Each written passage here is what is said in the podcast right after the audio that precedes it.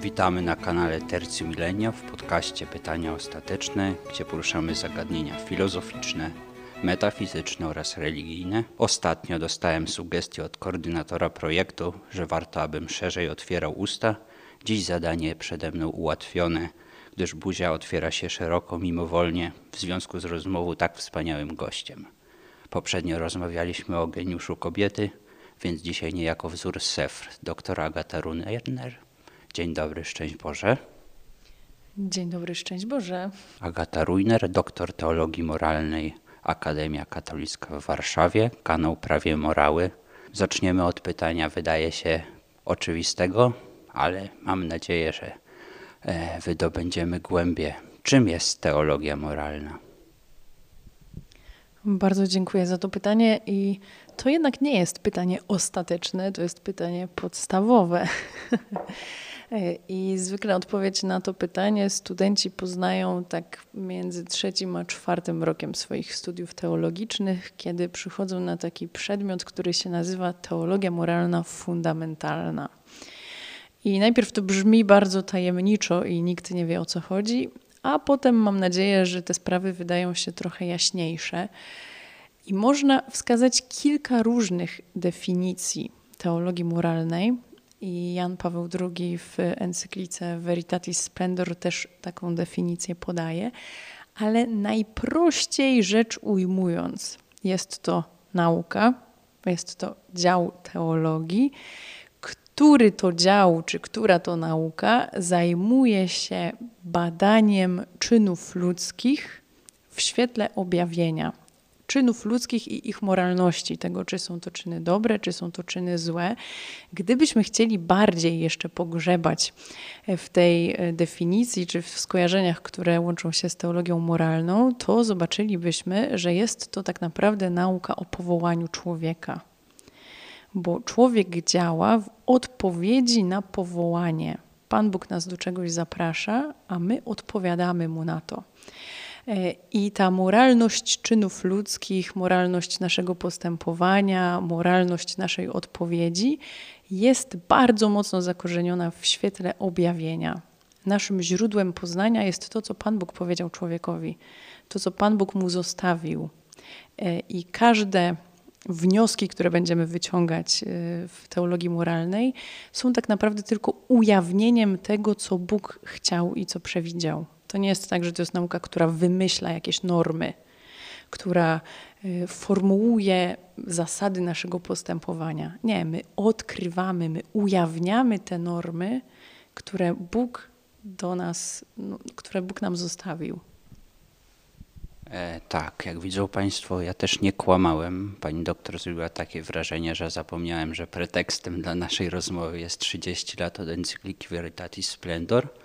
E, zadam od razu pierwsze pytanie, które wydaje mi się e, takim pierwszym skojarzeniem. E, teologia moralna, e, tak jak pani doktor już mówiła o teologii czynów, ja chciałbym zadać prowokacyjnie. Widziałem kiedy ojciec profesor Kłoczowski pisał komentarz do Veritatis Splendor, powołał się na notatki profesora Tatarkiewicza o szczęściu, który tych notatkach mówił, że gdyby wiedział, że dekalog jest drogą szczęścia, a nie przykazaniami i jakimiś narzuconymi wzorami zachowań, e, to jego życie wyglądałoby kompletnie odmiennie i było z wielkim bólem mówił, że odkrył to dopiero na starość. E, moje pytanie jest takie, czy teolog szczęścia, tak, czy teolog e, moralny nie jest tak naprawdę, nie zajmuje się teologią szczęścia? Bardzo dziękuję za to pytanie. Oczywiście, że tak. Mm, pewnie tak potocznie to nie jest coś, z czym nam się najbardziej teologia moralna będzie kojarzyć. I ja mam takie doświadczenie, kiedy spotykam ludzi, że zwykle myślą, że to jest nauka o grzechu i o zakazach, ja lubię mówić o tym, że teologia moralna zajmuje się poszukiwaniem szans dla dobra. A kiedy my robimy dobro, to tak naprawdę właśnie będziemy mieli otwartą drogę do szczęścia. Można też powiedzieć, że y, kiedy weźmie się różne największe traktaty teologiczne, czyli na przykład biblistykę, teologię dogmatyczną e, czy teologię fundamentalną e, i zobaczycie, że Pismo Święte nam mówi, co Pan Bóg chciał do nas powiedzieć. Teologia dogmatyczna zajmie się tym, w co my wierzymy w związku z tym, co Bóg do nas powiedział. Teologia fundamentalna odpowie na pytanie, dlaczego my w to wierzymy. To teologia moralna zajmuje się tym, żeby odpowiedzieć na pytanie, jak ja mam postępować w związku z tym, w co wierzę.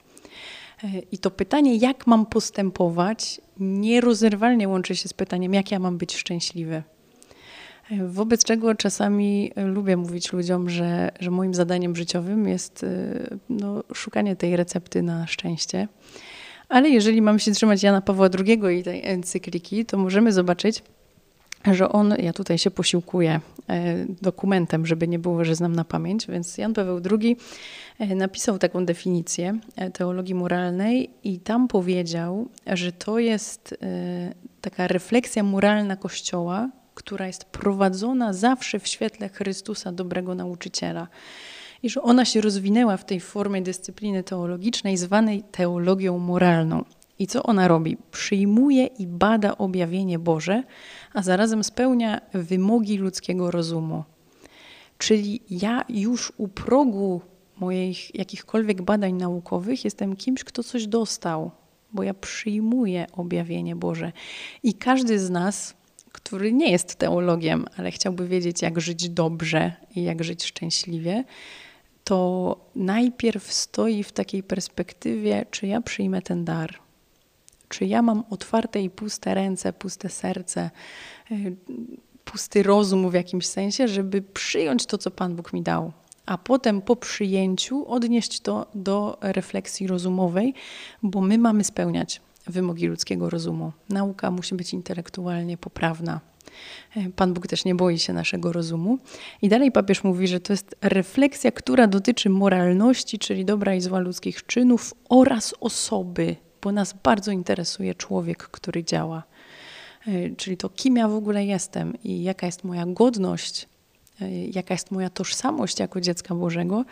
E, I tym się zajmujemy. I jesteśmy też otwarci, tu dalej mówi papież, na wszystkich ludzi. Ale równocześnie teologia moralna jest teologią, więc za początek i cel działania moralnego uznaje tego, który jedyny jest dobry. Więc teolog moralista to jest ktoś, kto też cały czas wpatruje się w Boga. Bo jeżeli tego nie robię, to zaczynam, przepraszam za kolokwializm, ale kombinować po swojemu i zaczynam wymyślać jakieś swoje ścieżki szczęścia. Zaczynam mm, no, produkować własne normy moralne, zamiast przyjmować i iść za tym, który chce mojego szczęścia, bo to jest też, myślę, kluczowe, żeby na początku zdać sobie sprawę, że to Bóg chce, żebym ja była szczęśliwa. I już katechizm Kościoła katolickiego w pierwszym punkcie mówi o tym, że Pan Bóg nas wszystkich stworzył ze swojego szczęścia do swojego szczęścia, żeby nas uczynić uczestnikami swojej szczęśliwości. I wtedy zupełnie inaczej nam brzmią różne zasady, nawet dekalog, y, jakieś normy, że, że wtedy nie czujemy się chyba ograniczeni, tylko widzimy, że ktoś, kto nas kocha, daje nam dobrą drogę życia, bo chce, żebyśmy mogli je spełnić w jak najlepszy sposób. E, państwo tego nie widzą. Ja to widzę, że ja nie mam wątpliwości, że pani doktor nie szuka i nie kombinuje po swojemu. E, to jest ten motyw, kiedy w piśmie jest napisane, że żaden folusznik, prawda? Więc to jest ten. E, ale chciałbym wrócić do początku encykliki. Papież tam całość, część tego nauczania opiera na dobry, dobrze znanym nam tekście biblijnym, kiedy do Jezusa przychodzi bogaty młodzieniec bardzo dla mnie uderzający był fragment. E, dzisiaj, kiedy jeszcze, oczywiście przygotowywałem się wcześniej, żeby nie było, e, ale dzisiaj, kiedy ten tekst czytałem po pracy, to bardzo poruszył mnie ten tekst, o którym pani doktor też wspominała poniekąd, czyli z jednej strony to, że papież pisze o tym wprost, że Jezus jest odpowiedzią i że człowiek nie znajdzie tej odpowiedzi bez Jezusa. E, I tu od razu pojawiło się moje pytanie, e, które wiąże się z jakimś stanem faktycznym, dobrze nam znanym, że wielu nie szuka tutaj odpowiedzi na to pytanie, e, albo nie wiedzą, że Jezus jest ich odpowiedzią. Trochę też przypomniał mi się taki wstawki memowe, kiedy jakiś uczeń odpowie, prawda, nie zna odpowiedzi na pytanie i Jezus jest odpowiedzią na moje pytanie. E, I ja chciałbym się dowiedzieć, no właśnie, co z tymi naszymi braćmi, siostrami, którzy nie szukają tutaj odpowiedzi na E, moralność, że tak powiem, moralność czynów. Myślę, że temat sumienia pewnie jeszcze na pewno do nas wróci. Zresztą nie odpuściłbym tego tematu i sporu między sądem rozumu praktycznego a sanktuarium, ale na razie tutaj chciałbym się skupić na tymi, którzy e, przynajmniej świadomie może nie szukają odpowiedzi w Jezusie. Tak nawiązując do tych memów, to słyszałam gdzieś o tym, że w metrze londyńskim był taki plakat, Bóg jest odpowiedzią na wszystkie pytania i ktoś markerem dopisał e, takie zdanie, a jakie było pytanie? I może trochę z dzisiejszym człowiekiem tak jest, że przez to, że jesteśmy przebodźcowani, przez to, ile mamy różnego rodzaju zagłuszaczy, to nie stawiamy sobie pewnych pytań. E, I nawet sobie nie uświadamiamy, że my nosimy te pytania i że nosimy w sobie różne dziury, różne pustki, e, różne miejsca, które wypełniamy nie tym, co trzeba.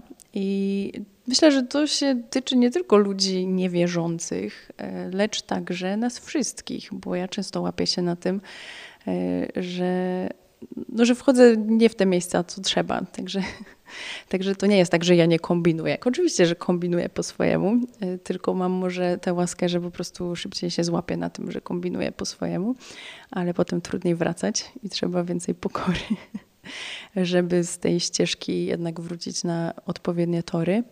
Co zrobić? Y, głosić Jezusa zmartwychwstałego bo ten skarb, który jest najcenniejszym skarbem w Kościele, to jest właśnie ta prawda, że Jezus żyje. I Kościół nigdy nie przestał być misyjny.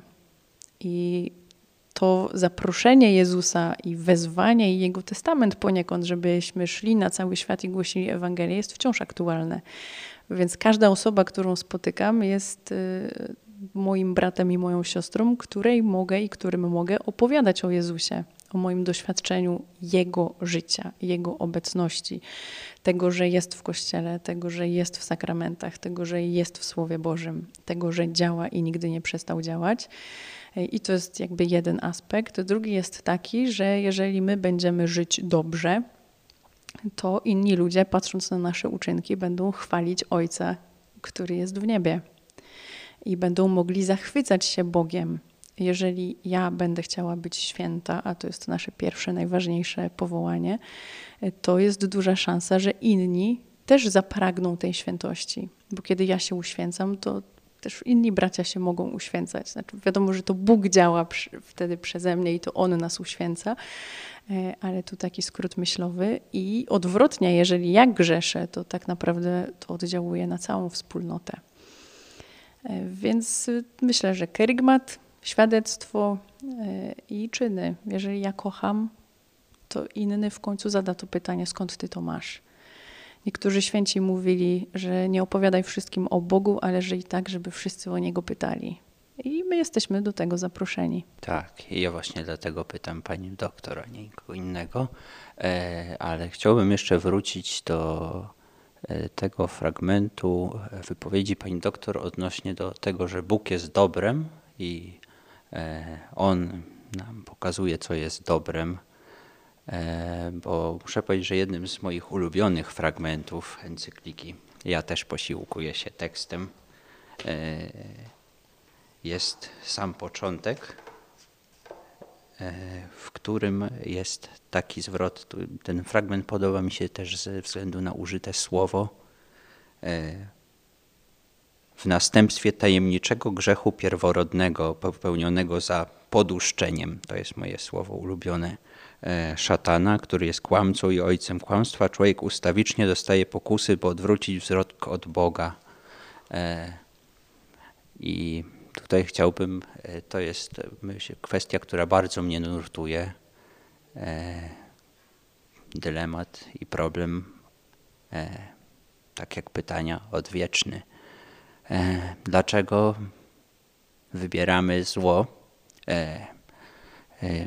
Jeżeli ktoś nie czytał, a ja się pochwalę, że już miałem w rękach, to pani doktor w swojej pracy doktorskiej powołuje się na księdza Hellera na samym początku i pisze o tym, że człowiek, prawda, jako istota rozumna, e, tak mimo wszystko podejmuje decyzje, które mogłyby sugerować, że nie do końca to jest prawda.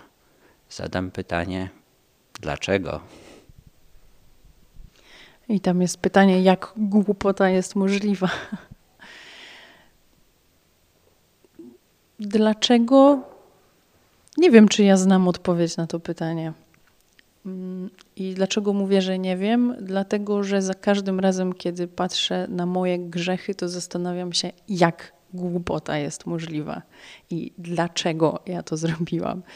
Dlaczego znowu zrobiłam to samo i dlaczego moje nawrócenie nie jest jeszcze tak perfekcyjne i idealne.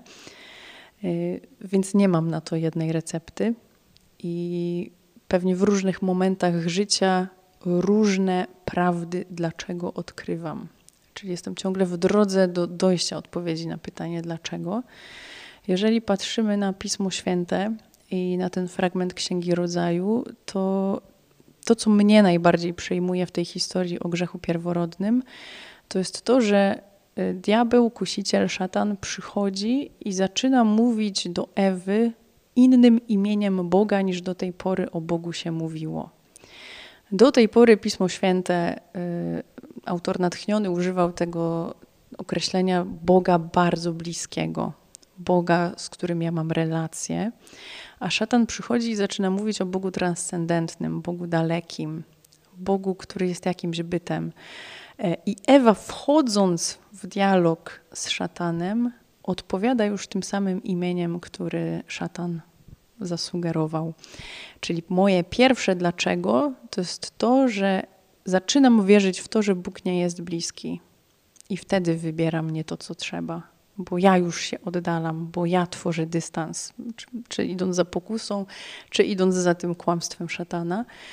E, a za tym już idą kolejne rzeczy, bo szatan również zaczyna sugerować, że te ograniczenia, które Bóg daje, są większe niż są bo Bóg pozwolił jeść ze wszystkich drzew ogrodu oprócz jednego drzewa, a tam Pismo Święte mówi, że szatan zadaje to pytanie odwrotnie.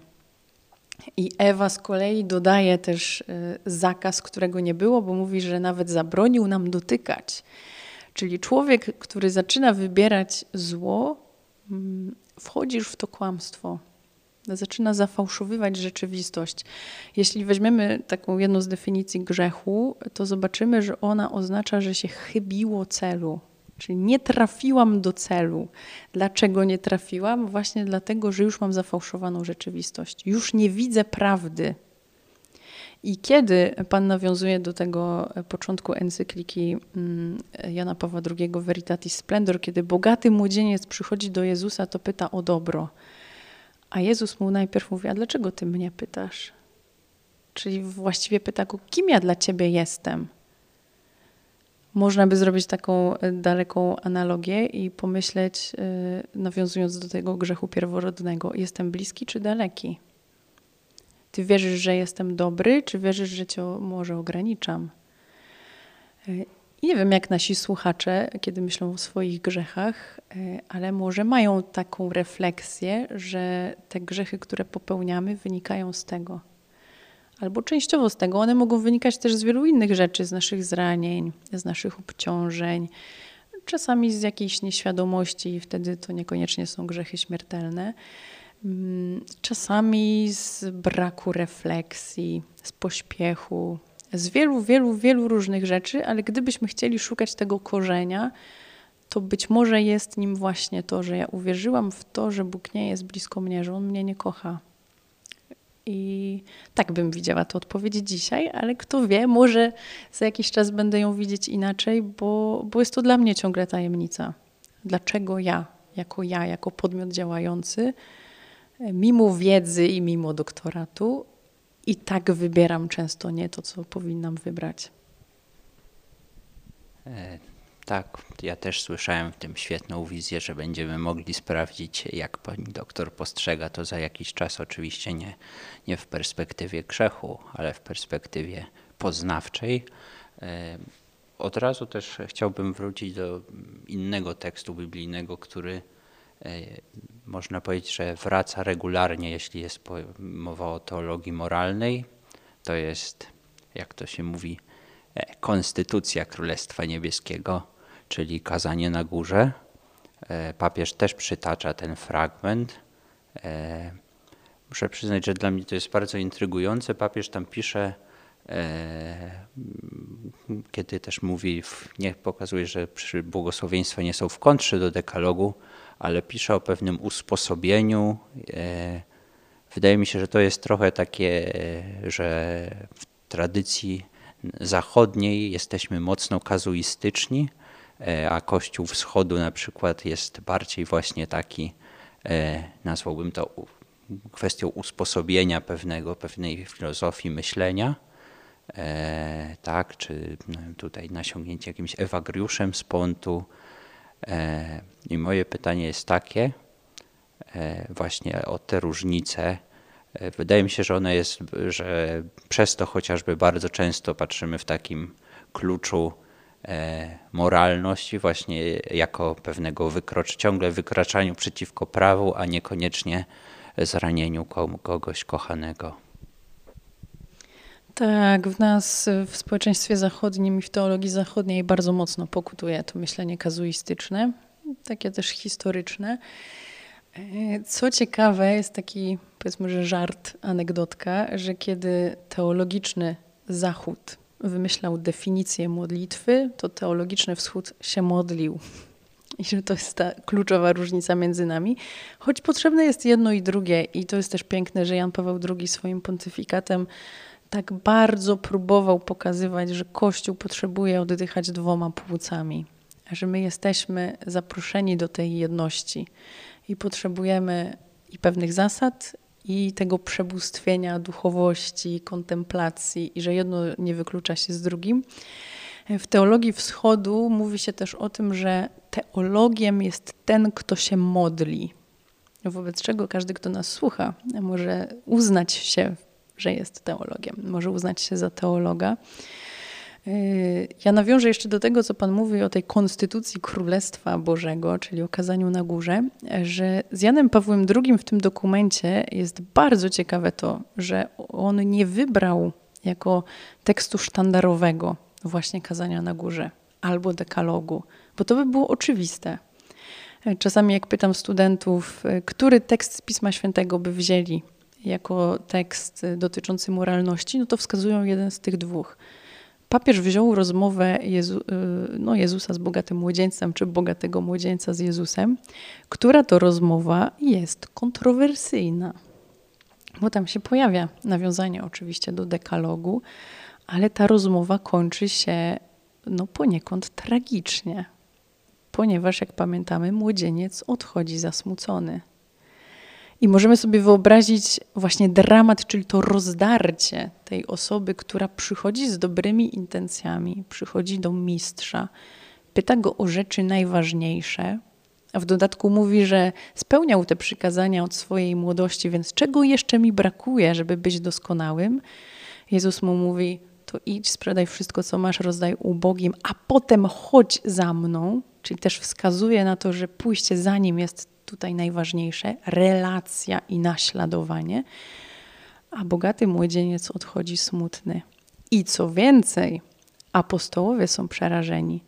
Jest taki moment y, w tym dokumencie, kiedy Jan Paweł II y, mówi o tym, że, że ten fragment kończy się taką gorzką refleksją, właśnie tym, że apostołowie y, nie wiedzą, co mają zrobić. Nie wiedzą, dla kogo w takim razie moralność jest możliwa. I, i ja się do dzisiaj zastanawiam, jak bardzo pokorny był Jan Paweł II, że wybrał ten fragment i jak wielkiej pokory potrzebujemy my, jako ludzie wierzący, w rozmowie ze światem, trochę też nawiązując do tego, o co Pan pytał wcześniej, żeby mieć zgodę na to, że ktoś może odejść zasmucony i że jest wolny, więc może odejść. I że jeżeli od Jezusa ktoś odchodził zasmucony, to być może słuchając pewnych wymagań, które my dzisiaj stawiamy, też może odejść zasmucony. Ale żeby nie kończyć tak dekadencko, to oczywiście pozostaje w nas nadzieja, że te słowa, które młodzieniec usłyszał od Jezusa, przyniosły jakiś owoc, że my nie wiemy też, co się stało potem z tą historią. E, czy to ziarno, które ten młody człowiek usłyszał, przyniosło potem plon, bo być może on na dziś jeszcze nie był gotowy, żeby sprzedać wszystko i pójść za Panem. Ale kto wie, może za rok już był. E, I wiemy też z Pisma Świętego, że żadne słowo nie wraca bezowocnie. E, wobec czego my jesteśmy też zaproszeni do tego, żeby pozwolić ludziom na proces. Bóg kocha rozwój. I nie wiem, czy Pan ma takie doświadczenie. Ja mam w swoim życiu takie doświadczenie, że widzę, jak Pan Bóg mm, jest ze mną na drodze mojego dojrzewania. Takiego też duchowego, dojrzewania w wierze, dojrzewania moralnego, że Pan Bóg pozwala mi pewne błędy popełniać. To nie znaczy, że je pochwala, ale pozwala na nie. E, I, i prowadzi mnie taką drogą, żebym mogła wzrastać w tej wierze. Nawet jeśli czasami odchodzę też ja zasmucona, bo widzę, że nie dorastam do pewnych wymagań, e, to on mnie nie zostawia, tylko chce mnie ciągle do tego dobra przyciągać. I z tym fragmentem jest też ciekawe to, że po drugim Soborze Watykańskim E, kiedy to w jednej z konstytucji ojcowie soborowi wprost powiedzieli teologii moralnej, że ma się odnowić, e, to powstały takie nurty, e, takie pomysły, żeby teologia moralna była skierowana właśnie jako naśladowanie Chrystusa. Że to jest nasze zadanie, to jest główny program teologii moralnej, żeby naśladować mistrza, żeby iść za Panem, to jest taki bardzo dialogalny, bardzo też personalistyczny e, układ teologii, który odchodzi od tych kazusów, odchodzi od e, takiej suchej, normatywnej opowieści. I też uspokajam, to nie znaczy, że rezygnuje z zasad, tylko w swoim opowiadaniu skupia się na relacji z mistrzem, pokazując, że E, tu nawiążę do sumienia, pokazując, że my w tym sumieniu nie spotykamy się z kodeksem norm, ale spotykam się z prawodawcą, czyli spotykam się z osobą.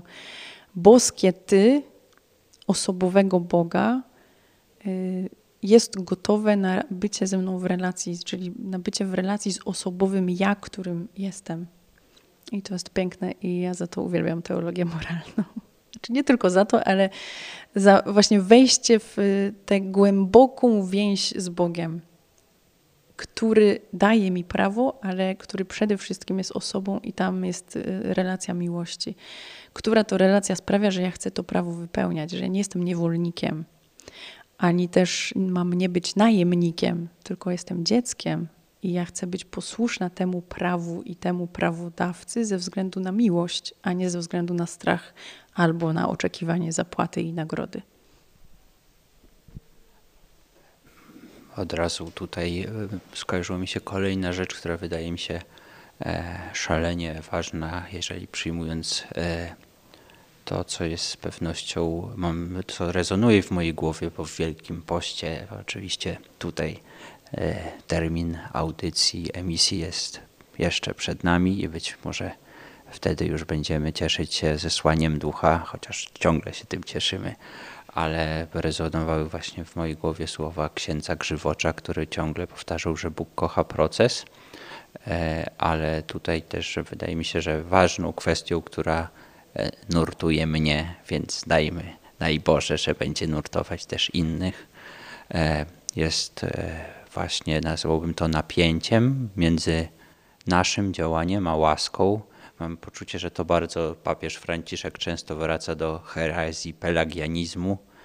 E, I tej, dlatego myślę, że i tak mocno tutaj nie chcę też mówić, że jakoś pewnie kościelnie, ale nakręcanej pewnej spirali takiego, że to ja muszę, e, to ja właśnie mam się poprawić, a e, brak tutaj tej perspektywy nazwałbym jezuickiej, czyli modlić się, jakby wszystko zależało od Boga, a robić, jakby wszystko zależało ode mnie. E, w tej encyklice papież też sam pisze dość wyraźnie, że bez tej łaski to ani rusz i pewnych rzeczy nie przeskoczy. Zdecydowanie i wszystko jest łaską. I to prawda, że jest takie napięcie między moim działaniem i tym, co zależy ode mnie, a tym, że łaska Boża jest koniecznie mi potrzebna i jest niezbędna, i tym, że Bóg mi ją daje. I ja dlatego lubię to sformułowanie o współpracy z łaską Bożą, że Bóg jako inicjator, jako ten, kto jest pierwszy, daje mi wszystkie możliwe narzędzia, żeby moja świętość była możliwa i żeby pełnienie Jego woli było możliwe. Ale jeżeli ja nie podejmę działania, czyli nie, nie będę współpracować, to wtedy zmarnuję to, co Bóg mi dał. A teologia moralna mówi, że każde marnotrawstwo jest grzechem. Y, I cieszę się, że Pan nawiązuje też do papieża Franciszka. On w swoim dokumencie o świętości w Gaudete et Exultate tak pięknie pisze o dwóch współczesnych herezjach, które to herezje są tak naprawdę stare jak świat, ale mają dzisiaj trochę nowy wymiar i właśnie mówi o gnostycyzmie i pelagianizmie, gdzie w jednej z herezji chodzi o to, że wszystko załatwi mi moja wiedza i moja wiedza mi wystarczy, moja wiedza mnie zbawi, a w drugiej, że wszystko zależy od mojej woli, od mojego działania, że tak naprawdę wszystko miałoby zależeć ode mnie, co jest też nieprawdą. Dlatego chyba warto szukać takiego złotego środka, tego, żeby pracować nad sobą i, i współpracować z łaską, żeby wyrabiać cnoty, e, a równocześnie nosić w sobie tę wielką wdzięczność, że to wszystko jest od Boga, że to On mi wszystko dał. I przypomina mi się to, co pisał Richard Rohr, Rohr chyba w kontemplacji w działaniu, ale to trzeba sobie sprawdzić, bo mm, nie wszyscy wiedzą, ale ja jestem najgorszą osobą, jeśli chodzi o pamiętanie tytułów książek i autorów. Więc co do autora jestem pewna, co do tytułu absolutnie nie. W każdym razie Rohr w jednej ze swoich książek napisał, że my, kiedy wchodzimy w relację z Bogiem, to najpierw myślimy, że to jest taki dwustronny układ, że ja coś dam, no Bóg coś daje, ja coś daję. Oczywiście to jest parafraza, Rohr napisał to bardzo pięknie. E, I że w pewnym momencie, on mówi, że pod koniec życia odkrywamy, że jest to układ nader jednostronny, że to Bóg swoją łaską wypełnia przepaść, która jest między nami. E, I potem jest takie zdanie, które mnie zawsze bardzo porusza, że kiedy ja pozwolę się wybrać, to staję się wybrana. E, kiedy pozwolę Bogu działać, to On działa. E, kiedy pozwolę się kochać i pozwolę się zaakceptować, co jest bardzo trudne, bo człowiekowi trudno jest akceptować to, że inni mnie akceptują, a co dopiero Bóg, e, to wtedy Bóg może się mną posłużyć i e, że każdy wybrany, który pozwolił na to wybranie, to właśnie tego doświadcza, że może być wtedy użyty przez Boga. W cudzysłowie oczywiście użyty, bo tu nie chodzi o takie przedmiotowe traktowanie, bo Bóg nas zawsze traktuje jako podmiot i to zresztą Jan Paweł II też podkreśla. E, ale Ror tam stawia tę taką delikatną granicę, mówiąc, czy ja pozwolę. Jeżeli ja pozwolę się przemienić łasce, to Bóg może robić wtedy ze mną wszystko, co chce, a ja dalej działam. E, to jeszcze wrócę do tematu marnotrawienia, bo on to jest temat, e, no niestety, niestety, no też o grzechu trzeba coś powiedzieć. E, I po, chciałbym, żebyśmy chwilkę porozmawiali o grzechu, który wydaje mi się jest wielką plagą, a my tutaj mamy problem z widzeniem i pewnie każdemu albo prawie każdemu przydał się okulista, bo grzeszymy myślą, mową, uczynkiem i zaniedbaniem. Co z tym zaniedbaniem? Wydaje mi się, że tutaj e, często nie dostrzegamy tych naszych deficytów miłości w różnych wymiarach i o ile łatwo nam sobie, albo mam nadzieję, że to sumienie, o którym jeszcze przyjdzie nam rozmawiać, e, pokazuje nam, że zachowaliśmy się jakoś nie najlepiej, czy powiedzieliśmy coś, co było bardzo niekoniecznie zgodne z normami ewangelicznymi, to z tym zaniedbaniem no, czasami jest chyba krucho. Pewnie tak. No wszyscy nosimy w sobie skażenie grzechem pierworodnym i skażenie tą sytuacją, że chcieliśmy być jak Bóg, ale bez Boga, wobec czego łatwo nam zaniedbać dobro. I mnie bardzo porusza e, ta scena sądu ostatecznego opisana w Ewangelii według świętego Mateusza, bo ci, którzy nie zrobili, to właśnie zaniedbali dobro. I mówią, kiedy widzieliśmy Cię głodnego, nagiego, przybysza w więzieniu, że oni po prostu nie, nie wiedzieli, nie widzieli, nie mieli tej wrażliwości, nie mieli tej otwartości. I drugi fragment z Pisma Świętego, który też mnie w tym kontekście porusza, to jest fragment, że nie każdy, kto mi mówi Panie, Panie, wejdzie do królestwa. Bo to jest fragment, który mnie stawia do pionu że, że mogę przecież opowiedzieć, no jestem teologiem, prowadzę zajęcia, mam swój kanał na YouTubie, robię różne rzeczy, y, opowiadam o Bogu i z ust mi nie schodzi, a Pan Jezus przypomina, ale Agata, nie każdy, kto mi mówi Panie, Panie, więc uważaj. I to, to nie jest straszenie mnie, tylko to jest takie ćwiczenie uważności, żeby nie przegapić tych szans, które Bóg mi daje, żeby okazać miłość, żeby spełnić uczynki, e, które są dobre i które będą się Jemu podobać. Bo tak naprawdę to, do czego jesteśmy zapraszani, to jest kochanie drugiego człowieka. I to kochanie objawia się na różny sposób. Przez bardzo małe gesty, czasami przez bardzo konkretne gesty, e, i to codziennie rozpoznajemy. I mam nadzieję, że kiedy codziennie robimy sobie rachunek sumienia, to badamy też e, ten swój kompas i tę czujność, te receptory. E, czy byliśmy uważni na sytuacje, na ludzi, na zaproszenia, na natchnienia Boże, bo jeśli je zaniedbujemy, to może warto przećwiczyć właśnie tę uważność. I w tym kontekście też e, ja lubię ten fragment mm, przypowieści o miłosiernym Samarytaninie, bo tam jest jedna osoba, o której przez wiele lat w ogóle nie myślałam, a ostatnio, kiedy czytam ten fragment, to myślę o niej zawsze, a mianowicie gospodarz. Bo Samarytanin bierze tego pobitego, ma swoje zwierzę, ma oliwę, ma wino, ma denary, którymi może zapłacić gospodarzowi. E, ojcowie Kościoła alegorycznie widzą tę gospodę jako kościół, jako wspólnotę. I ja sobie stawiam pytanie, co ja bym zrobiła, gdyby ktoś z nienacka przyszedł do mnie z takim pobitem i powiedział: Masz dwa denary, zaopiekuj się, jak będę wracał, to ci oddam, gdyby coś tam więcej trzeba było wydać. Czyli czy ja mam tę gotowość, że pojawia się okoliczność do spełnienia dobra i czy ja tę okoliczność wykorzystam, czy nie. Czy jako członek kościoła, członkini kościoła, e, jako siostra wielu braci w kościele i wielu sióstr, czy mam tę gotowość, żeby właśnie być takim gospodarzem, żeby przyjmować tych, którzy akurat potrzebują pomocy, jakiejkolwiek pomocy by potrzebowali. Czy jestem gotowa dawać jałmużnę z mojego czasu? Czy jestem gotowa zmieniać swoje plany czasami? Przecież ten gospodarz też mógł mieć różne plany.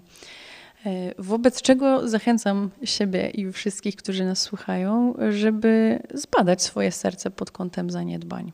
Bo pewne czyny są dla nas oczywiste, czy są grzechami, czy nie są grzechami, a niewykorzystanie szans dla dobra może nie jest aż takie oczywiste. Hmm, tak, myślę, że w pierwszej kolejności to bardzo muszę powiedzieć, że mnie w ogóle porusza ogromnie ten obraz Kościoła jako gospody i Myślę, że to jest szalenie wieloznaczne, szczerze mówiąc. E, no ale skoro usłyszeliśmy o rachunku samienia, e, no to nie mam żadnej opcji odwrotu, żeby nie spotkać się, nie boję się powiedzieć, z tym naszym superbohaterem i zdecydowanie pięknym miejscem.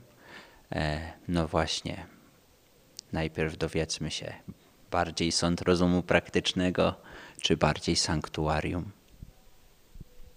A ja wbiję kij w mrowisko i powiem, że bardziej Lamborghini i zaraz to wytłumaczę. E, jedno i drugie. i sanktuarium, i sąd rozumu praktycznego. Jedno drugiemu nie przeczy, jedno drugie w tradycji Kościoła jest bardzo ważne. No, ten sąd rozumu to bardziej święty Tomasz Zakwinu, sanktuarium to drugi Sobór Watykański. E, a dlaczego Lamborghini? Mm, dlatego, że ja kiedy czytałam właśnie soborowe dokumenty o tym, że sumienie jest najtajniejszym ośrodkiem e, w człowieku, wewnątrz, i właśnie tam jest potem po przecinku, sanktuarium, wewnątrz którego głos Boży rozbrzmiewa, e, to najpierw sobie wyobrażałam jakiś najpiękniejszy kościół, jaki widziałam, no bo z tym mi się kojarzy sanktuarium ale nie przemawiał do mnie ten obraz i to nie znaczy, że to jest zła definicja, e, ale do mnie to nie przemawiało i na potrzeby różnych takich publicystycznych wystąpień, czasami medialnych, czasami w różnych wspólnotach, które mnie zapraszają z konferencjami, to przyszedł mi do głowy obraz tego Lamborghini, zwłaszcza kiedy mówiłam do mężczyzn, e, żeby wyobrazili sobie, że mają w garażu najpiękniejszy samochód, jaki mogliby chcieć mieć czyli właśnie sanktuarium, no bo najpiękniejszy kościół. E, I dla mnie takim samochodem jest Lamborghini i że Bóg nam dał to sanktuarium. Nie? Bóg nam dał to Lamborghini. I teraz pytanie, jak często wchodzisz do tego garażu? Jak często chcesz jechać na przejażdżkę z Panem Bogiem? Jak często chcesz wejść do swojego sanktuarium? Czy tam już e, jest tylko kurz, e, pustka i nic się nie dzieje? Czy twój samochód zardzewiał, e, czy go tankujesz. Ja bardzo lubię to porównanie. Wiem, że ono może się wydawać takie płytkie, ale nie jest płytkie. Jestem gotowa tego bronić jak niepodległości. E, bo to porównanie do samochodu w mojej ocenie ma też tę zaletę, że tam możemy zobaczyć trzy funkcje sumienia, bo sumienie jest świadkiem, sędzią i stróżem. Jest świadkiem każdego naszego czynu, jest stróżem, bo nam powie, żebyśmy czegoś nie robili, i jest sędzią, bo albo nam pokaże zadowolenie z tego, co zrobiliśmy, albo będziemy mieli wyrzuty sumienia, będziemy żałować. E, I kiedy wsiadamy do tego samochodu, to możemy najpierw dać też stery Bogu, czyli chcemy słuchać Jego, a w pewnym momencie Bóg mówi: Teraz ty, działaj, i to jest już to sumienie, które jest sumieniem uczynkowym, sumieniem, które jest sumieniem w działaniu.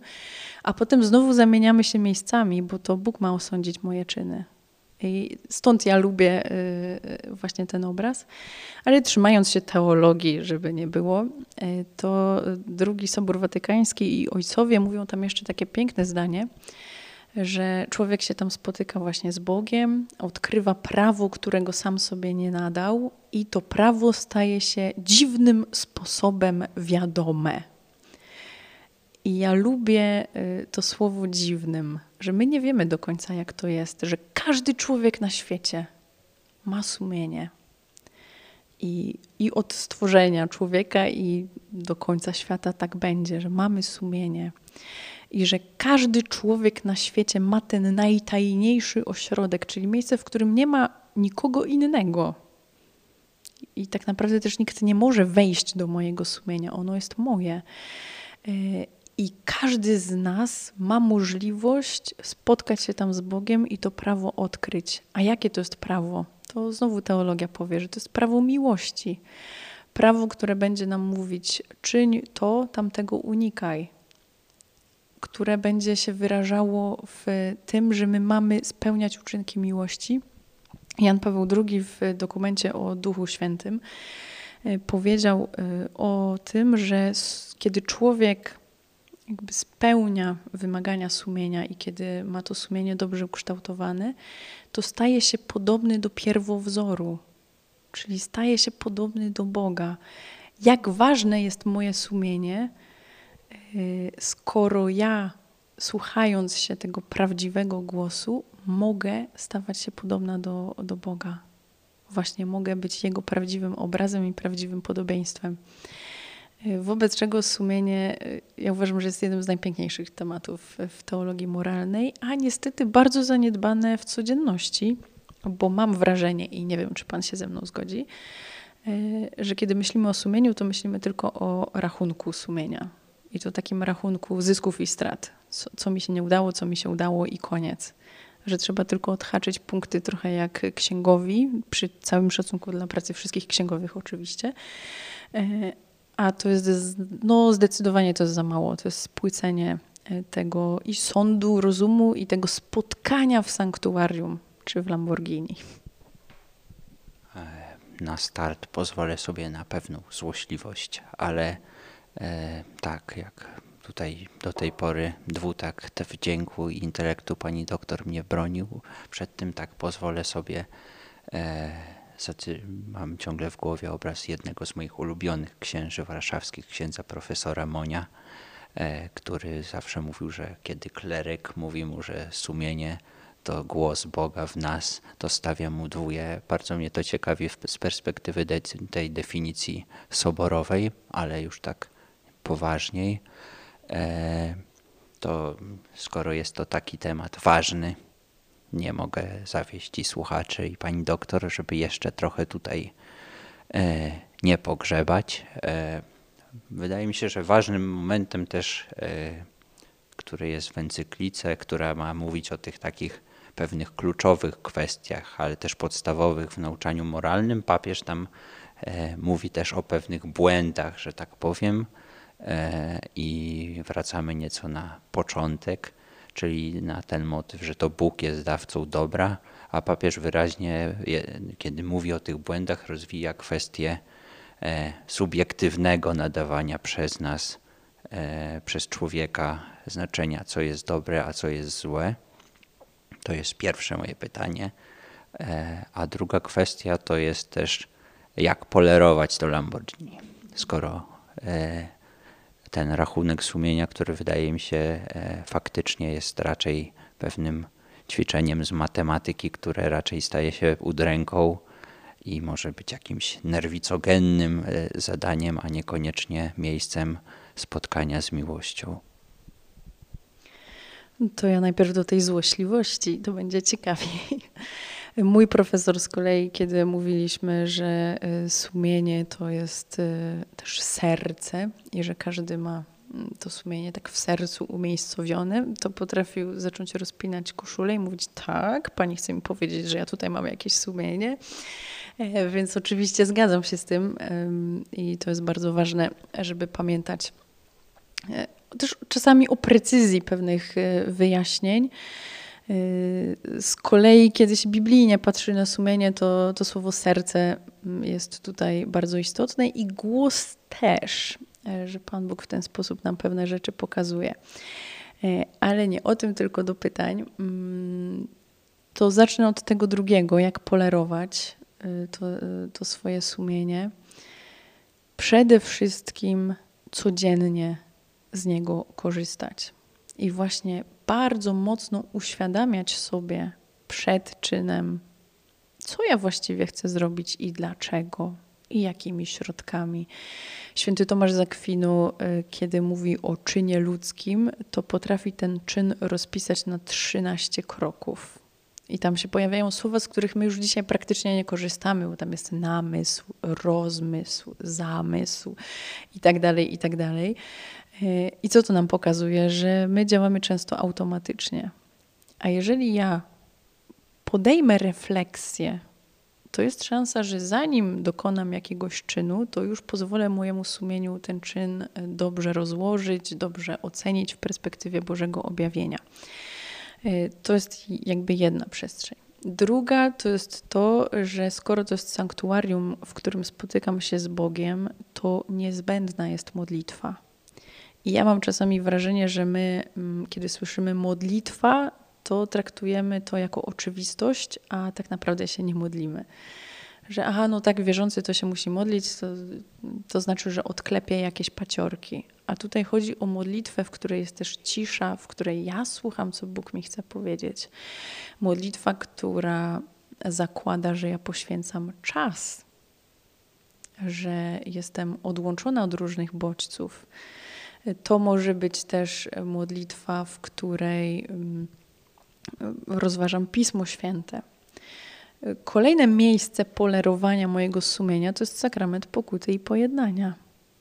Mm, że ja tam też uczę się odkrywania woli Bożej, widzę, co mi nie wyszło i jeśli jestem jakoś głębiej, może też w kościele mam e, czy stałego spowiednika, czy towarzyszenie duchowe, to mogę rozpoznawać mechanizmy, które działają mną, co również pozwoli mi potem to sumienie polerować.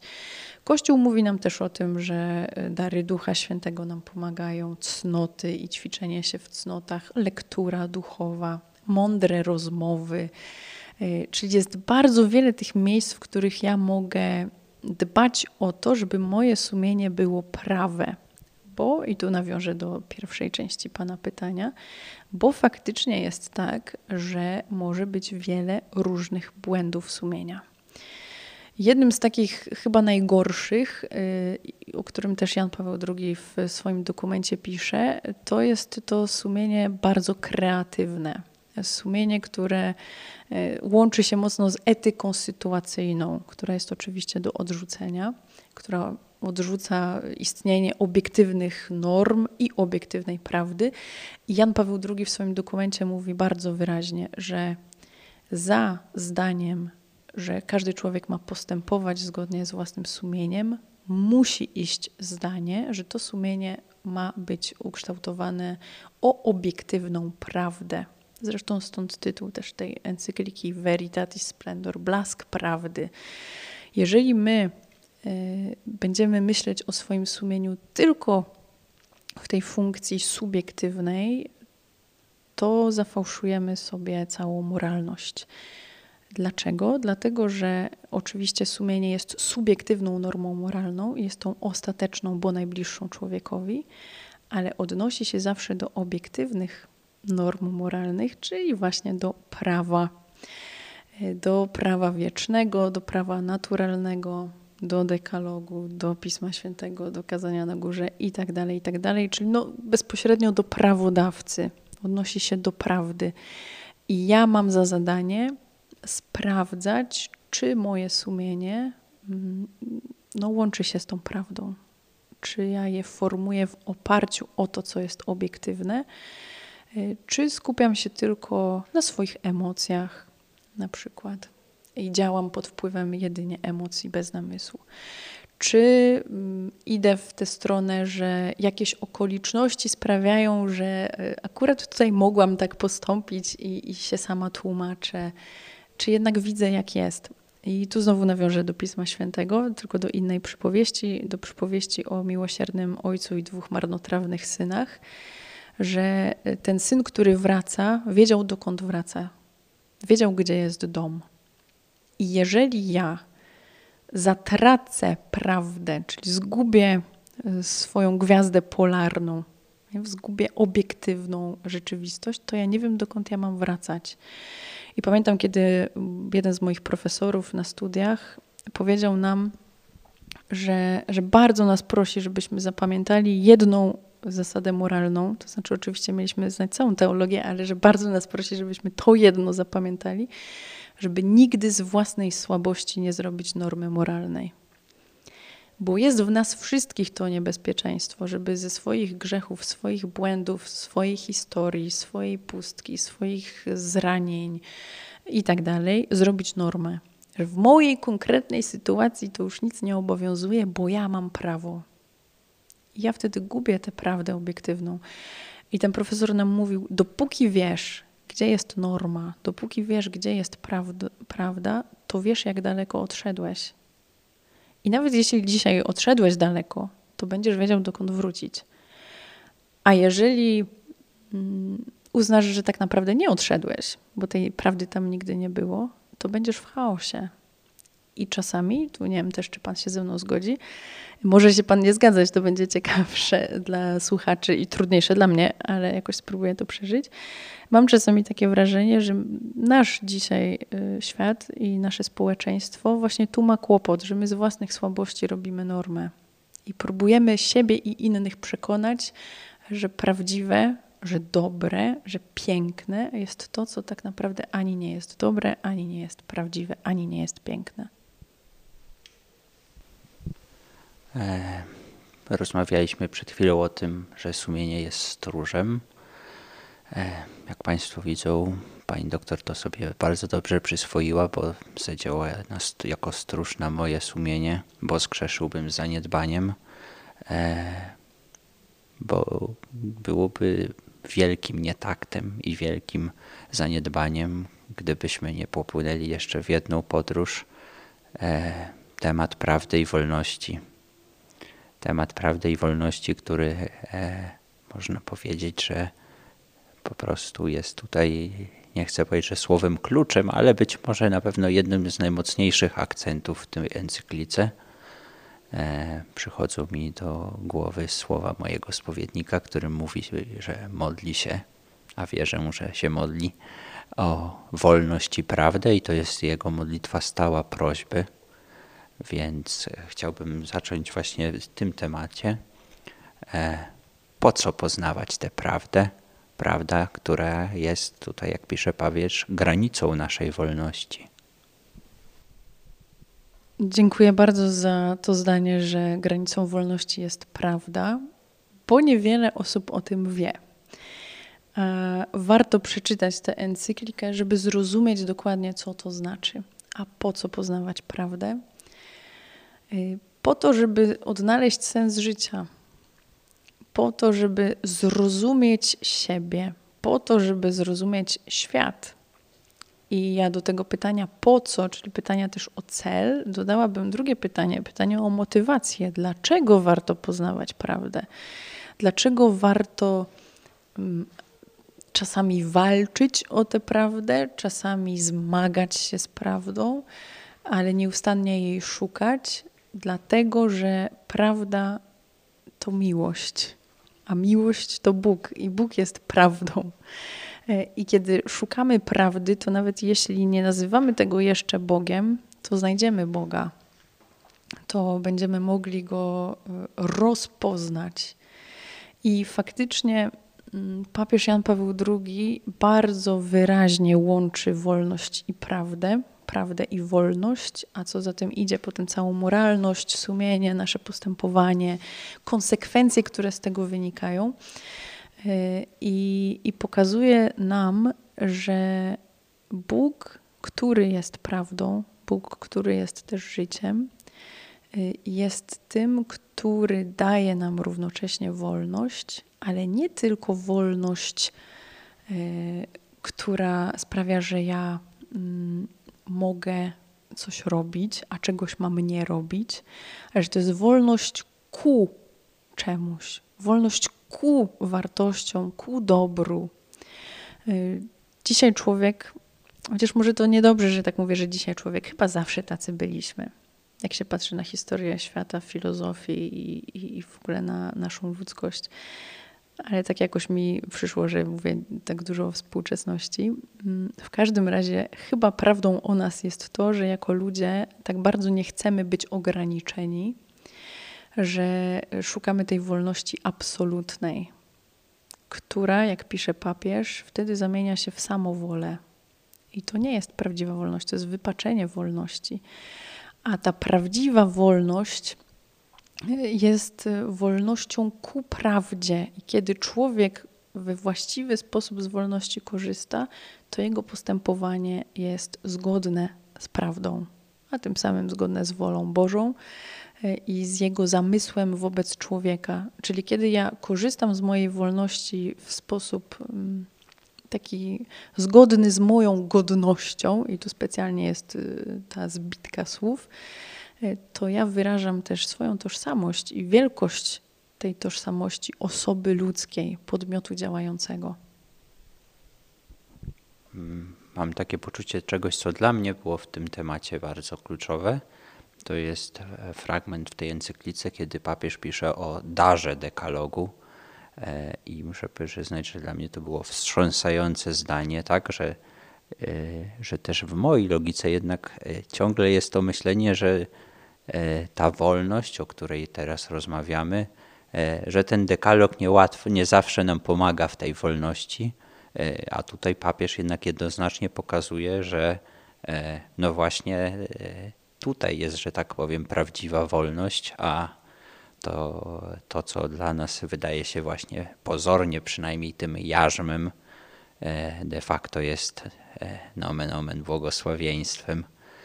Ale moje pytanie jest też, będzie bardzo blisko, myślę, związane z tym, z tą kwestią wolności i swawoli, bo też papież podkreśla mocno, też zwracając uwagę na teksty soborowe, zwraca się na deklarację o wolności religijnej i pokazuje, że nasze czasy e, są zainteresowane e, bardzo i to też absolutyzują tę wolność, e, ale moje pytanie jest takie, czy te czasy, przepraszam, bo to pewnie tak, każde czasy, ale czy one faktycznie absolutyzują wolność, czy absolutyzują wolność w cudzysłowie, tak, i z drugiej strony właśnie może dlaczego tak wielu z nas, dlaczego my, może żeby nie, żebym nie zwalniał siebie z odpowiedzialności, bo to też byłoby kłamstwo, dlaczego teraz nie jesteśmy wolni.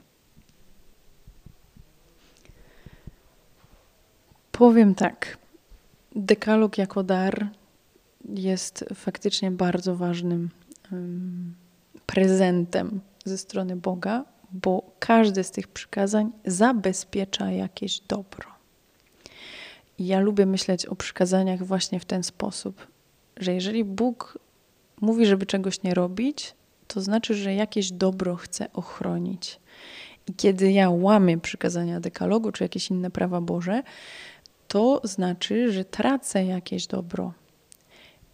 I kiedy absolutyzujemy swoją wolność, kiedy tak bardzo nie chcemy się zgadzać na ograniczenia, kiedy nie chcemy się zgadzać na to, że ktoś wie lepiej, jaka jest e, właściwa droga, to wtedy tracimy jakieś dobro i stajemy się niewolnikami.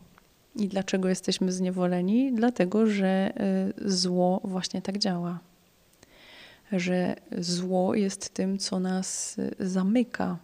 Zamyka na siebie, zamyka na drugiego, zamyka na Boga, zamyka na świat. To są cztery skutki grzechu pierworodnego. Znaczy w czterech relacjach, w czterech wymiarach zaczęliśmy mieć problem. Y, I to by była tragiczna wiadomość, gdybyśmy zostali tylko w tym punkcie, że źle skorzystaliśmy z wolności i dzisiaj wszyscy nosimy tego konsekwencje w postaci grzechu, w postaci wybierania zła, w postaci wad, czyli temu, co jest przeciwne cnocie.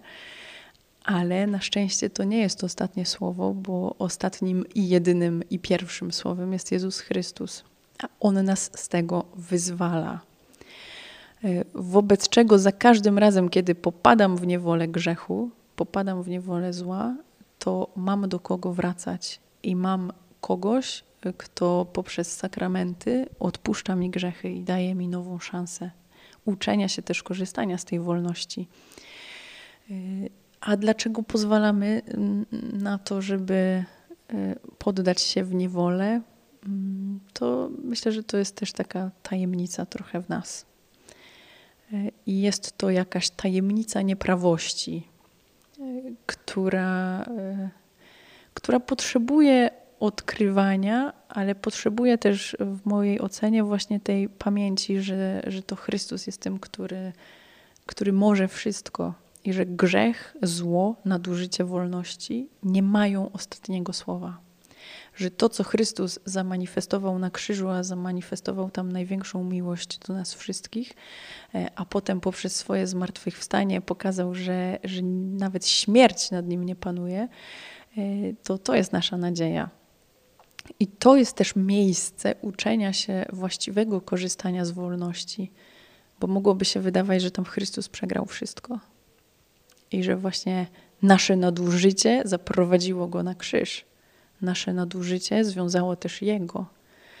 A on w bezinteresownym darze z siebie ofiarował nam zbawienie i otworzył nam bramy do nieba.